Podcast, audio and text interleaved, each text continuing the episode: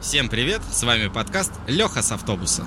Каждое воскресенье мы рассказываем обо всем, что нас окружает. И с вами сегодня Настя. Саша. И Леха с автобуса.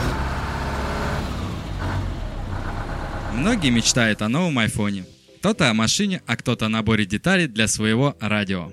Не так давно были времена, когда золотая молодежь мечтала о своем собственном транзисторном радиоприемнике. Сегодня в этом выпуске мы с вами поговорим о радио.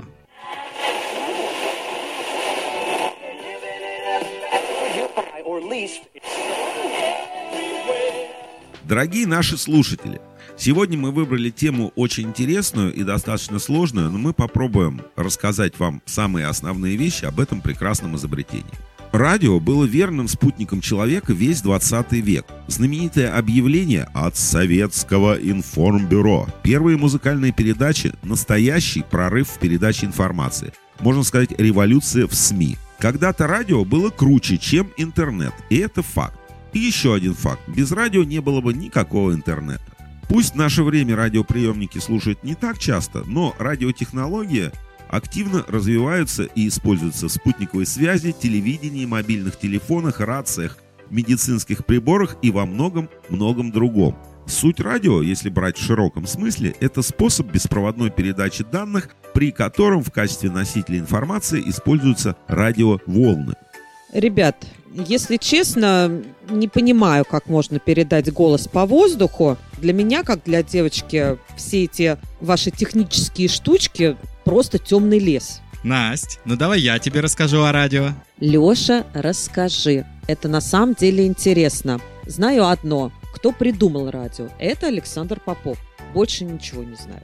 Действительно, радио придумал Александр Попов. Но также к этому изобретению имеют свое отношение и такие изобретатели, как Томас Эдисон, Никола Тесла и Маркони. Споры о том, кто придумал радио, не утихают до сих пор. Американцы уверены, что его изобрел Тесла. Хотя среди других его открытий радио как-то меркнет и растворяется. Ну, Леша, американцы вообще на себя очень много берут и думают, что они придумали все. На самом деле Попов и точка. Ну бог с этими американцами, а вот в Европе популярна версия открытия Маркони.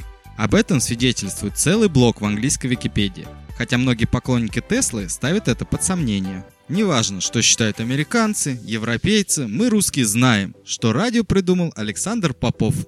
И других версий просто не может быть. Да, ребята, сколько мнений. Но мне по-прежнему непонятно, как же голос передается по воздуху. Я думаю, тебе лучше об этом спросить у Саши. Насколько я помню, его образование инженер-радиоэлектронщик.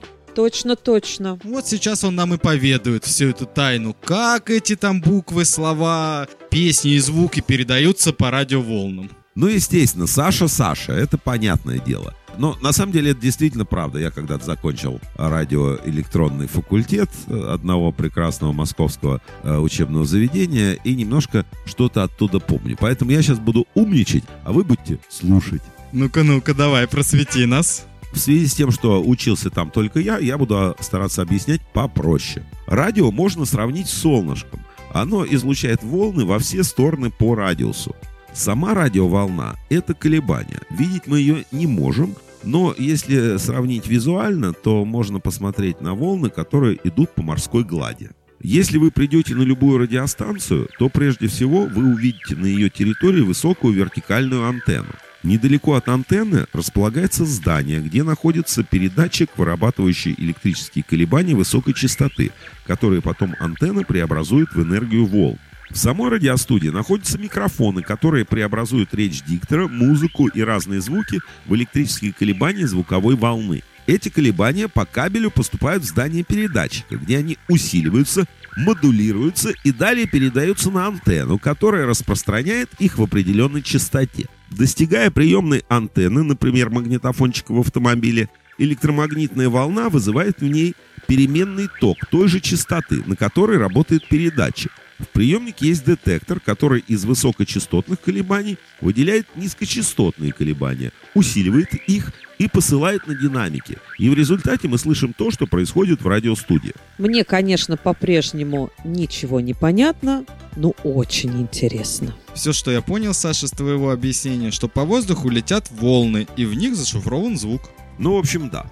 Я предлагаю вернуться к Александру Попову. 7 мая 1895 года он в Петербургском университете показал свое новое изобретение. Это был прибор, который мог передавать сигналы. А спустя всего лишь год, 24 марта 1896 года, он смог продемонстрировать передачу сигнала на расстоянии из одного здания в другое. 1896 год стал годом рождения радио.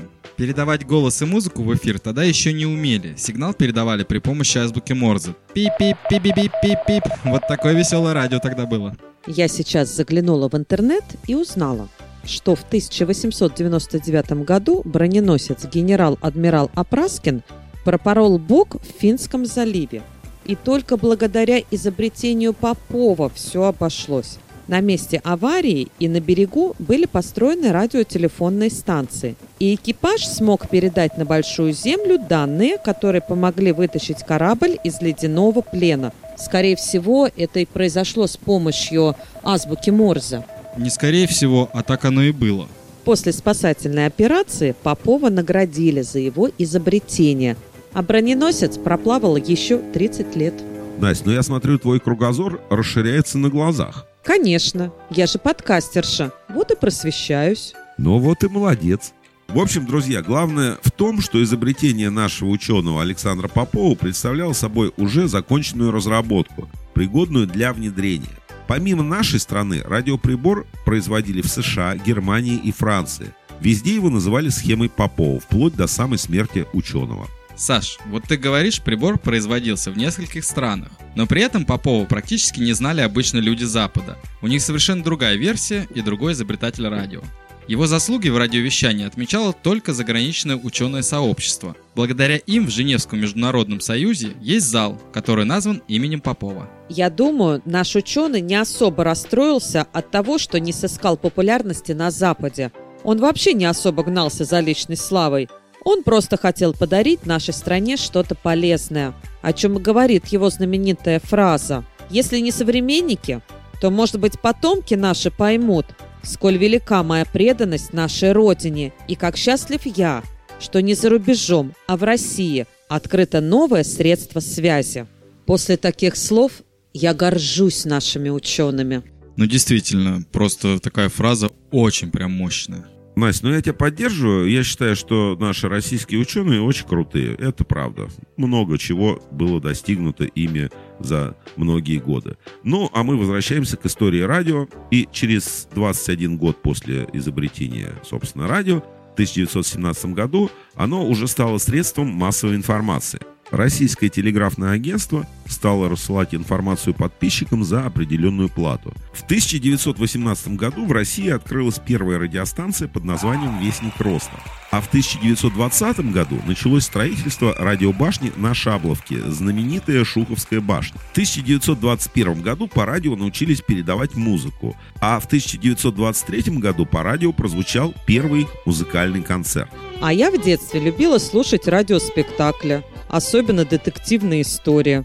А из советских фильмов знаю, что во время Великой Отечественной войны по радио передавали письма с фронта и сводки от Советского информационного бюро. Настя, а еще 24 июня 1945 года первый парад Победы, проходивший на Красной площади, транслировался в прямом радиоэфире.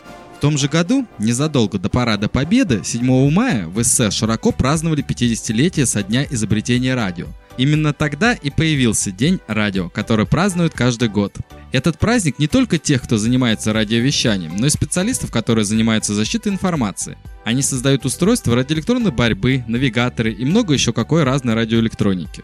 В 1964 году открылась столь знаменитая в СССР радиостанция «Маяк». Ну а всем нам известная радиостанция «Европа Плюс» зазвучала в эфире 30 апреля 1990 года. Ну а потом, как грибы после дождя, начали появляться авторадио, русское радио, ретро и многие-многие другие. Возможно, для многих я сейчас открою небольшой секрет. Смартфоны, Bluetooth, Wi-Fi и даже микроволновка, а также медицинское и военное оборудование работают по принципу радиоприемника. Так что радио еще очень много лет будет неотъемлемой частью нашей жизни, за что мы говорим огромное спасибо нашему прекрасному ученому Александру Степановичу Попову. На этом у нас все. До следующего воскресенья. Пока.